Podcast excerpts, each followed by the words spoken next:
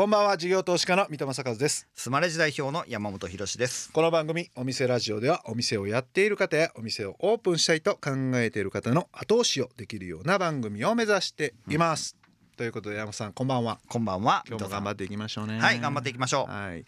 で台本見てますともうネタもだいぶないんでしょうね。もうツイッター頼みになってますね、何々ツイッターにこんなん書いてましたみたいな。ありがとうございます。うんこんな投稿ありましたということでですね、去年こんなラジオやってたんだドムドムハンバーガーとユカリックフェスの記事は何度も読んだけど、うん。藤崎社長の口から直接聞いたのは初めてっていうなんかメッセージでね。ほうほう藤崎忍さんはい。があのドムドムのドムドム社長さんですよね。バーガーの社長さん。来られた時のなんか YouTube を見ておられたらしいんですけどね、うんうんうんうん。なんかこの声優の田村あゆかりさんほうほうほう。この人が普通にあの声優さんをチェックしててお店ラジオラジオにたどり着いてるっていう。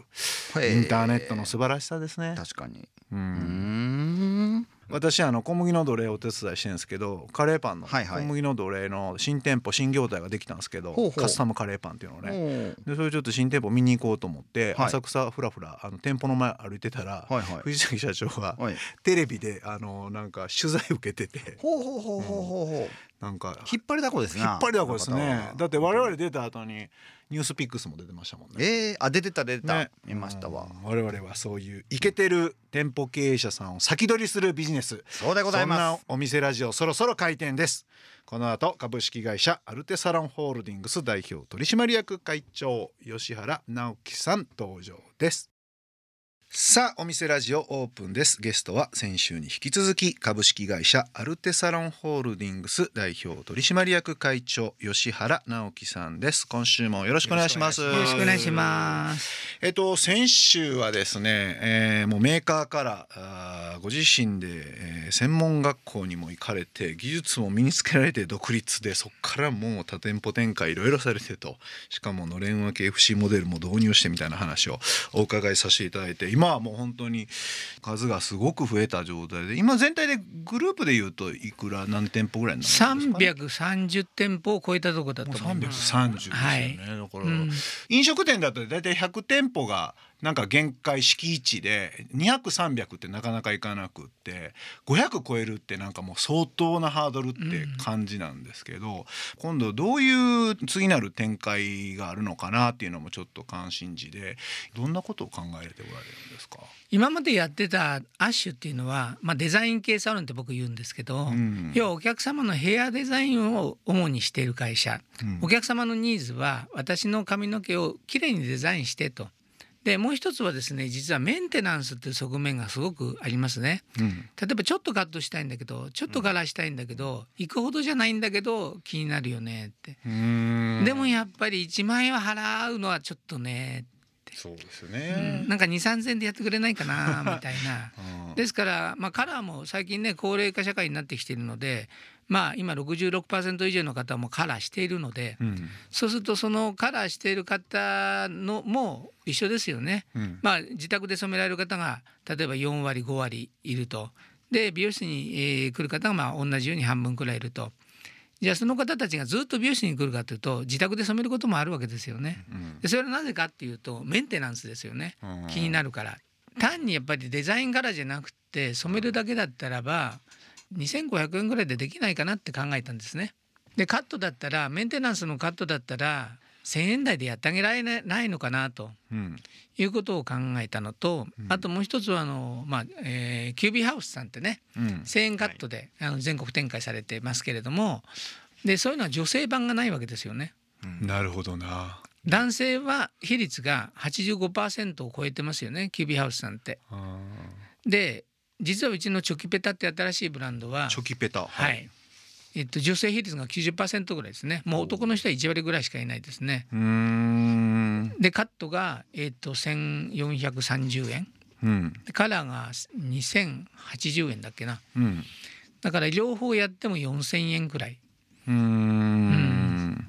で半分はカラーしていくし半分はカットだけでお帰りになりますカットとカラー両方やる方もいますで出す場所はもうスーパーマーケットのレジ横って決めてます。え、レジ横に出してるんですか？はい。もう作家台の裏とか。えー、すごい。もうそれはそれ専用の店舗でランニングを落としながら単価ああの低くても回転で、ま、回収するみたいなそういうモデルを全然違うの作ったんですか？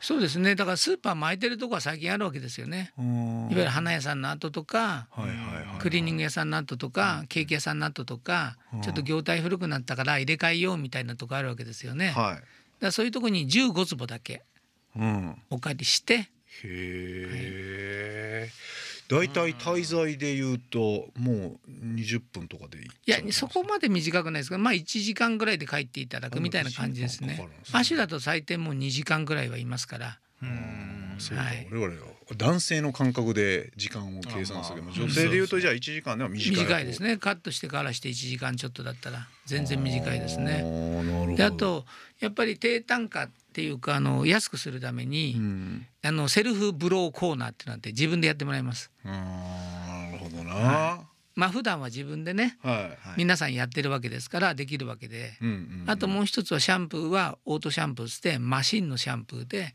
シャンプーします。人はシャンプーします。そ れどそれどんな感じなんですか？洗濯機置いてるみたいなことなんですか？そうですね。洗濯機に後ろに頭突っ込むみたいな感じですね。はい。あとはだから10分ぐらいは機械がやってくれますだその間一人カットできるんですよ。あ。あとはですね実はあの、えー美容師さんって先ほども前回も申し上げましたけど、ーうん。えー、と全国に40万人くらいいるんですよね。で足りないわけですよ。うん。だけど美容師の免許を持ってる人、えー仕事できて免許を持ってる人って80万人ぐらいですよ。でこの人たちって働いてもらうことできるわけですよ。はい。でもこの人たちって高齢化してるんですあだいたい平均年齢40過ぎ50ぐらいの間ですね。でもこの人たちって普通のデザイン系サロンじゃ雇えないんですよね。二十歳で美容学校卒業して入ってくるところに45の方がいたら働きにくいじゃないですか、うんお互いにね。そうですうん。で実はこのチョキペタっていうサロンは平均年齢が48歳なんです。なるほど。休眠美容師さんに就職してもらうサロンなんです。うーんで定年はないので最高年齢70歳の人が今働いてます。すごいでもまあちょっと切るだけとかちょっとこうメンテナンスするっていうことなんでそれはもちろんこれまでやっておられたところでまあやり方多少忘れてたとしても帰ってきてやれるっていうレベルのもまあのですね教育も逆に結構しっかりしているので、はい、カットもちゃんと教えますし、えーそうやってカラーの塗り方や何かもいろいろ全部教えるしうんそれから意外なことにですねキャッシュレス比率が今40%なんですよ。へえ意外と高いんですね、はい、だからこれを僕は60%以上にしたいんですね今。うんでこの方たちはあんまりツールが使えない人たちねデジタルツールが。はいでもそれをお店で教えて使えるようにしてあげるんですよ。うんいわゆるレジ作業がうんあんまいらなくなるんですよ。ああなるほど現金扱うといろいろ手間かかりますね。そうです。で現金も、えっと、そのオートレジになっててスーパーにあるみたいな、はいはいはい。自動の。はい、だから入れれば済むんですね、うんもうお釣りも出てくるし。うーん。ですからそういうところとにかく徹底的によりデジタル化するというかオートマシン化するうんことですね。だからあとこうカップなんかこうカラーやってると洗ったりしますよね。うん。でそれもやっぱり洗わないにできないかなと思って今ちょっと食洗機入れて 大型の。うん。でそれで全部やってもらおうと。いろんなことを考えてますね。そ の機械オートシャンプーとか、はい。自動釣り洗機とか食洗機とかって初期投資がちょっとかかると思うんですけど、それでも効率を考えると全然ペイできると。そうですね。大体300万とか300万ぐらい。400万かかりますけど、うん。でもそれはもう回収できますよね全然。へお送りしているのは吉原さんセレクトの曲ですがえーなぜこの曲を選ばれたんでしょうか？実はあの郷ひろみさんと僕は同じ年で、えー、とちょっとご縁がありまして美容室をねちょっとやられてた時がありまして、その時の僕のお客様だったんですね。ね40年も前にですね、はい。一回お会いしただけですけれどもう、んでやはりすごくこう若々しくて、うんうん我々のゼネレーションのもう代表の方なのでいつも尊敬してるし、はい、活躍しててほしいなと郷さんを目標に自分もビジネスをしていきたいなっていうふうに思ってます。吉原さんと今日お会いした時にすごいお若いですねっていうところから最初入ったんですけれどもその美容協会の方だから若いのかなっていうふうに最初思ったんですけどそれだけじゃなくてなんかね今日のお話伺ってるといろんなチャレンジされててお若いんだなっていうふうに思いました。そういうのがオーバーラップしました。ありがとうございました。ありがとうございました。お送りしたのは郷ひろみ哀愁のカサブランカでした。すごいチョキペタあの躍進されてるってことなんですけど今全国で何店舗ぐらいになっておられるんですか？えっ、と今ね67店舗になりました主軸になりそうなレベルですね。あそう思います。やっぱり。そうです。すこっちの方が頻繁にも来てくれるからお客さんに対しての売り上げのも安定しそうな感じはしますよね。毎月来ます。やっぱそうですよね、だ離反率がすごい少ないですね、うん。デザイン系サロンだと技術者が気に入らなかったとか、うん。言葉遣いが悪かったとか漢字が悪かったとか、うん。そういうの結構あるんですけど、うん。まあここは本当に合理的にお客様も来てくれているので、うん月々の売り上げっていうのは当然そのデザイン系サロンとは違うと思うんですよね。でお伺いしたいのはその率は違うのかなと。それは材料の率とか家賃比率とか人件費比率とかやっぱああいうのって基本的には同じ感じになるんですか？家賃比率は同じです。あーじゃあ10%いく。10%です。はあ。10%を切ること。で人件費率は多少人件費率はいや逆にちょっと高いかもしれないやっぱ単価が低い分人件費比率に直しちゃうと高いんですか？そうですね。少しだけですけどね。数パーセント3%ぐらい高いかもしれない。うん。じゃあ数をたくさんやってうん。絶対額として稼ぎましょうっていうのは経営的な戦略って感じですか？そうですね。でこれ真似っこして同じようにやる方もいるんだけれども、うん。これ一番の肝はそのいかにその合理的に働いてもらうかうん。っていうシフト組が一番肝ですね。多様なその働く形態にちゃんと合わせてあげる。だから1週間に一遍でもいいんですよ実は。ら1週間に一遍5時間以上働ければあの働けるんです。それからもう一つはあの美容師さんって昔の美容師さんって厚生年金入ってないんですよね、あーなるほど。うん、うん。だ年金もらえない人が多いんですよ結構。昔はそうですよね。今はもちろんそんなことね許されないですけれども。で45歳とか50歳ぐらいの方がうん「私将来年金そんなもらえないのよね」って言って「いやいやうちもらえますよ」って「うち45歳で来てくれれば65歳全然働けるのでうん。20年間年金かかってますから」って。普通に働いてくれれば。うん。週5日でも4日でもいいわけですよね。と65歳から年金もらいながら働けるんですよ。へえ。いやそれ素晴らしいですね。なるほどな。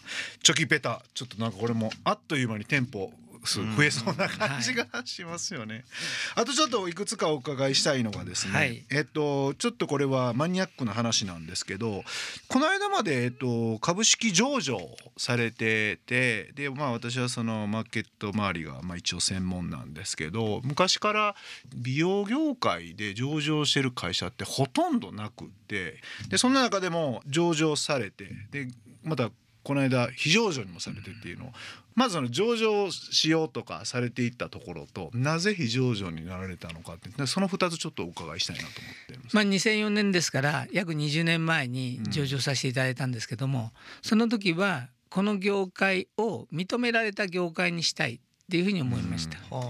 つまり美容室だから格下に見られたりとかうん。じゃなくて美容院でもまあちゃんと上場会社になれるんだよと、うんまあ、それが第一でうん。それをやりたいっていうことありましたね。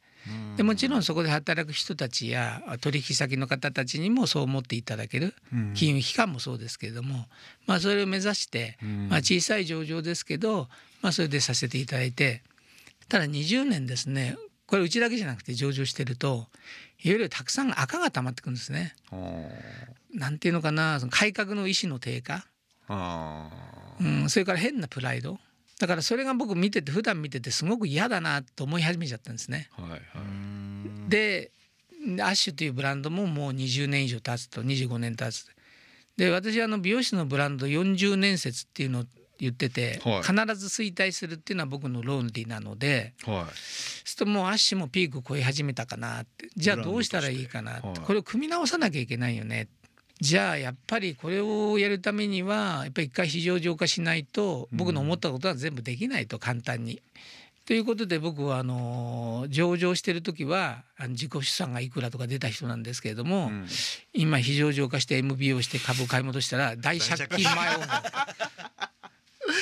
そしたらじゃあ一度それで非非上場化してまたもう一度やり直してまた改めて上場するか何かも含めて次なるスタートがあるっていうことそうですね。だから次のじ世代の人にいいような組み直しをして希望のある会社にしないと。うん。会社ってやっぱり年齢ありますから一回ぶっ壊さないとうんいけないと。あ過去の栄光はないと。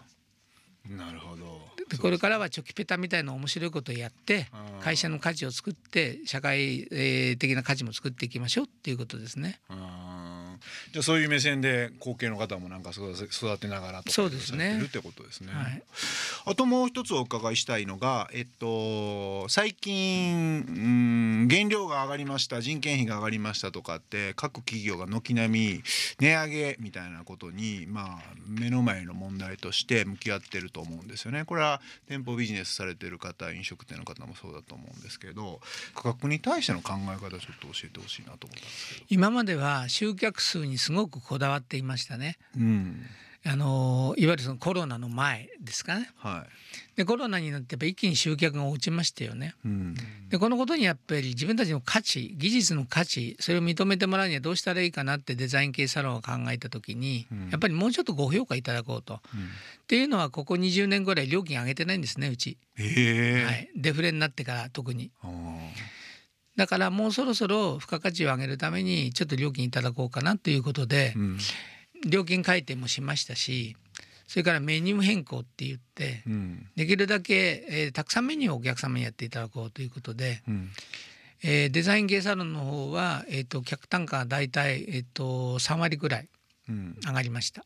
えー、でいくらぐらいからいくらぐらいのイメーうジですか？ーんと7,000円ぐらいから9,000円ぐらいまで。結構ですよね、は払う側からすると。そうですね。はですからあの顧客数は1割ぐらい落ちました。いうんうん、でも逆に言えばこれはねあの働いてる人に負荷労働をかけないということの良さはありますよね。うん。でそういう付加価値が高いお客様をデザイン系サロンをやっていってで給料は上がると。うんただ付加価値が高いお客様をやらなきゃいけない。自分に対しての本来技術的な付加価値は作っていかないといけないっていうことになりますね。それは美容室での付加価値の高いサービスラインってどういうのになるんですうか、ん、例えば、えっと、いいトリートメントとかいいパーマ。うん。いいカラーをおより付加価値の高い素材のものをお客様に理解していただいて使っていただく、うん。そうすると結果が違うんですねやっぱりカラーでちょっとくすんだカラーだった方が綺麗なカラーで艶が出たりとか、まあ、結果をきちんとお客様に、まあ、体験していただいてその分の付加価値をいただくということですよね。うん。あとお客様に対してのやっぱり関わる時間の長さ。まあこれもちゃんと取らないとダメですよね。うん。うん、例えば忙しい時だったら今までだったらカットだけして終わっちゃったっていう技術者もいたと思うんですよね。うんカラーもパーマも全部アシスタントがやってあシャンプーもやってうんで仕上げもアシスタントがやって最後先生がチェックして「はいありがとうございました」つまりこれではやっぱり付加価値としてこう料金をいただくっていうのに対しては不適ですよね。はいですからなるべく接する時間を長くする。うん。その辺はやっぱ現場の意識改革も多少事前に必要な気もするんですけどその辺はある程度説明して合意形成も取りながらそうですね。だからあのもちろん店長会議は毎月やってるしオーナー会議は月2回やってるし、うん。それぞれのまあ会議会議はそのなんていうの地域でやったりクラス別でやったりミーティングもそれぞれありますから,、だからその中であとはこれもやっぱりデジタルですねぱりうちはあのコロナ前だとゼロだったんですよ。動画教育って。はいはい。で今多分400本とか500本とか多分うん。社員用のビデオが上がってると思いますよ。動画が。切り方みたいな。切り方塗り方薬剤の説明マーケティングマネジメント全部。あー。なるほどそういうデジタル化しながらスキルも上げて付加価値を上げながらお客さんに価格転嫁で納得してもらうそうですねということですね。うんなるほどまあ、あとはあのさっきのチョキペタのね話の中であのやはりあの教育もその家帰ってから主婦の方は見られる。うんまあ例えばちょっと台所が終わった後見るとかいはい洗濯終わった後見るとかそういうことができるわけですよね。昔の美容室って店閉めた後深夜までなんかカットの練習してたりとか よくありましたもんね。まあそれがデジタル化していけば家でやれるしってことですよね。そうですね。わかりました。ありがとうございます。ありがとうございます。えー、とじゃあ最後の質問にさせてもらいたいと思うんですけれどもお吉原さんにとってお店とはお店とは夢の宝箱だと僕は思います。はい。それは、えっと、お客様にとっては綺麗になりたいっていう夢を果たす場所。うん。で美容師さんにとっては自分の技術を駆使してお客様をきれいにしてで技術者としての夢を果たす場所。うん。経営者にとってはその自分のブランドを大きくしていってその夢が地域貢献して一番手になっていくことによって経営者としての目的を果たして夢を果たせる場所。だからお店を一軒作ると三社の夢がはら叶っていく、まあ、夢の宝箱を一個ずつ作っていくのかなっていうふうに思います。まさに三方よし的な。ね。スタッフお客さん、うん。で経営者みんなにとっての夢の場所。そうですね。なるほど。この宝箱っていう表現がすごく素敵でうん。いいですね、うん。はいありがとうございました。した。えーゲストは株式会社アルテサロンホールディングス代表取締役会長吉原直樹さんでした。ありがとうございました。ありがとうございました。事業投資家の三戸正和とスマレジ代表の山本博でお送りしてきました。お店ラジオそろそろ閉店のお時間ですいやー来ました来ました来ました来ました留守番電話です、えーこの番組ではお店の方からのメッセージが留守番電話という形で届きますそれでは聞いてみましょうもしもし、キャットストリートの渋谷方面にあるベルデというカフェの浦野です。うちのカフェはメニューがカラフルなのが特徴で、その時のあの旬の野菜とかフルーツをたくさん使っております。まあ店内はもちろんテイクアウトもできます。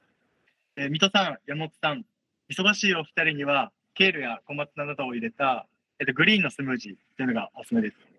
キャットストリートにあるレンガの建物が目印なので、ぜひいらしてください。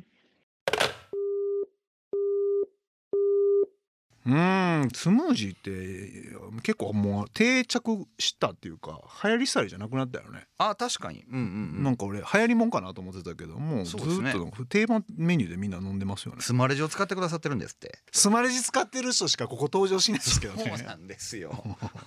ありあがたいなという思ってますよ。改めてね。えーそうなんです改めて感謝の気持ちってことですよね、えー今日の留守番電話のメッセージはスマレジを使っているお店って書いてるでしょこれねベルで浦野さんからでした。ありがとうございました。ということで山本さんはい。広しのコーナーです。お願いします。そのね、うん。オートシャンプー使ってみたりとか、うん。自動釣り洗機だとか、うん。食洗機まで使ってみるっていうそのチャレンジ精神とね、あの効率化へうん。の探求心っていうのはすごいなと思いましたけど、俺だからそれは本当に吉原さんが、ん。えー最初から美容業界じゃなかったっていうか職人じゃなかったからは大きいと思うんですよ。もうやっぱり違う視点で見れたっていうか角度が違う形で見れたんで、こののれん分けも FC っぽくなったりとか,、からその辺が本当にその職人業界どっぷりじゃないっていうところなんで多分皆さんもお店やられてると自分のその領域だけであの固まって見ちゃうと新しいことってできなくなるんで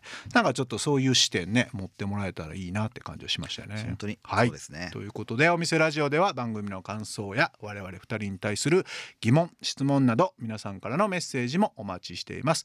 メッセージの宛先はメールアドレスお店アットインターフェム .jp までお送りください。スマレジの X 旧ツイッターでもメッセージを受け付け中です。ハッシュタグお店ラジオとつけてつぶやいてください。また放送から1週間は radiko のタイムフリーで聞けることはもちろん AuDee や YouTube でも配信中です。詳しくは放送後記をご覧ください。他にも音声メディア Voicy では放送で紹介しきれなかった未公開部分などを配信していますのでそちらもぜひ聞いてください。それではここまでのお相手は三戸正和と山本博史でした。お店ラジオまた来週ご来店お待ちしています